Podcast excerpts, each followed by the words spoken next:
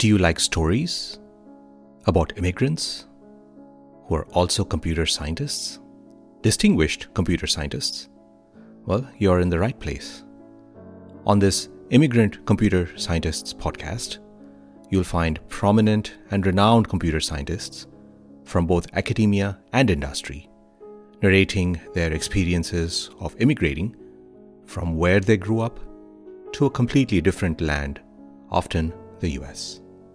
In season one of the Immigrant Computer Scientists podcast in 2021, we visited five continents, seven countries, and a total of 22 episodes. In our upcoming season two, we will be visiting a new series of countries and featuring new, highly accomplished guests. Here are just a few of the voices on the upcoming season two. My name is Indy Gupta, and I'm your host. You know, I knew that, you know, being a Jew, my likelihood to ever be a scientist was close to zero. I wasn't even considering it as a career. My parents never forced us to do anything that we didn't quite like. They did force me into cricket. They wanted me to play cricket because my older sister uh, played cricket for the country. For personal reasons, I wasn't able to continue studies after I finished my um, high school. And so I started working. I work in this video company, video renting company. Stay tuned for season two with new episodes releasing every week. Here are some more voices from the upcoming season two. So I remember where they had a big event that uh, the, the president of the university came to drink champagne when the mainframe was upgraded into one one megabyte.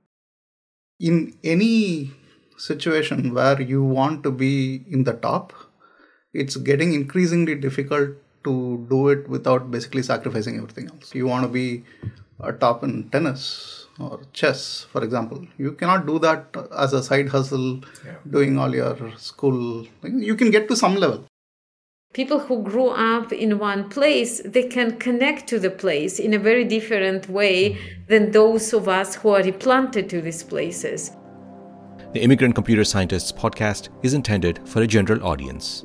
You do not need to know computer science, math, or really anything scientific to listen. You don't need to be an immigrant to relate to the stories, though immigrants may find themselves nodding their heads as they listen. The podcast has one sole purpose to document history via personal stories as our guests open up their hearts and their experiences over decades to us. It is sometimes said that it is not the epic stories or news articles that define a place and an age. It is the small stories. The Immigrant Computer Scientists podcast brings you such stories from the community of computer scientists. Join the online discussion about this podcast on all major social media, including Twitter and Facebook, with the handle CSImmigrant and hashtag CSImmigrant. And of course, the episode guide is available at our website, csimmigrant.org. This is the Immigrant Computer Scientists Podcast.